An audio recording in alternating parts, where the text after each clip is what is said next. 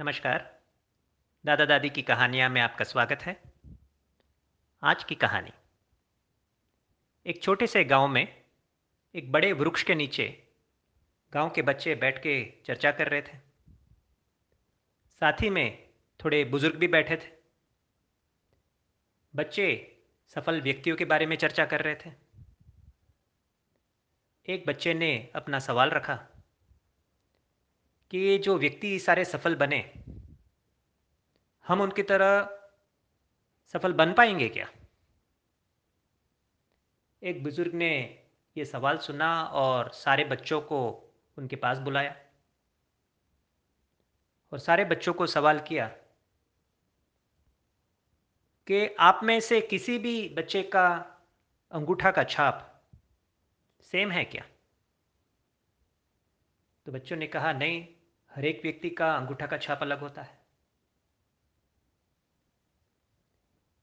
तो बुज़ुर्ग ने कहा, जैसे हर एक व्यक्ति का अंगूठा का छाप अलग है, हर एक व्यक्ति अलग है। भगवान ने सब कुछ अलग बनाया है। मगर एक चीज़ हर एक व्यक्ति को सेम दिया है, वो क्या है? सारे बच्चे सोचते रहे। और फिर बुज़ुर्ग ने कहा कि भगवान ने हम हर एक व्यक्ति को एक चीज़ सेम दिया है। वो है दिन के 24 घंटे और हर एक व्यक्ति को एक जीवन दिया है।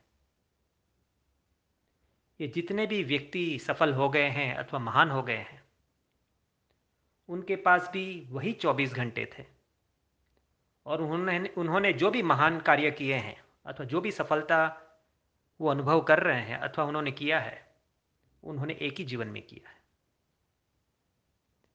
इस कहानी से भावार्थ क्या निकला?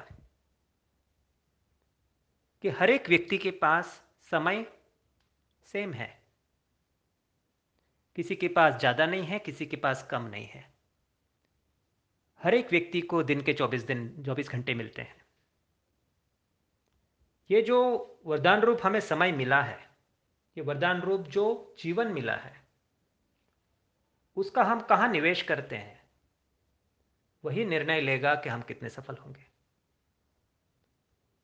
अगर ये कहानी अच्छी लगी है तो थम्सअप दीजिए और ज़्यादा से ज़्यादा व्यक्ति को इसको फॉरवर्ड कीजिए। नमस्कार।